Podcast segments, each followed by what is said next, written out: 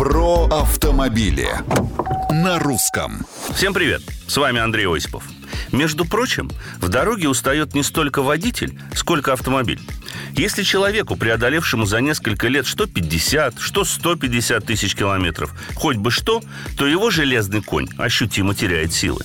И вот уже нет прежней прийти пристати со светофора, и обгон совершается с явной неохотой, и на знакомую горку раньше взлетал, а теперь просит пониженную передачу. Неужели выдохся? Но не спешите списывать коня со счетов.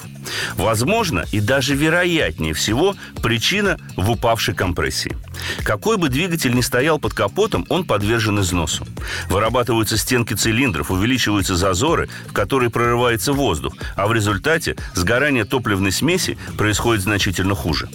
Так что для начала прислушайтесь к работе двигателя на холостых оборотах.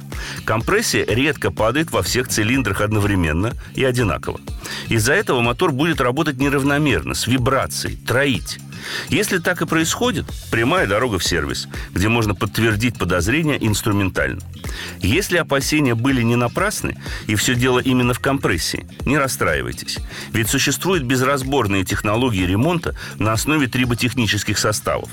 Стоят они, кстати говоря, не так уж и дорого, а эффективность их проверена годами использования. Вопросы, предложения и мнения приветствуются на страничках Русского радио в социальных сетях. С вами был Осипов про автомобили на русском.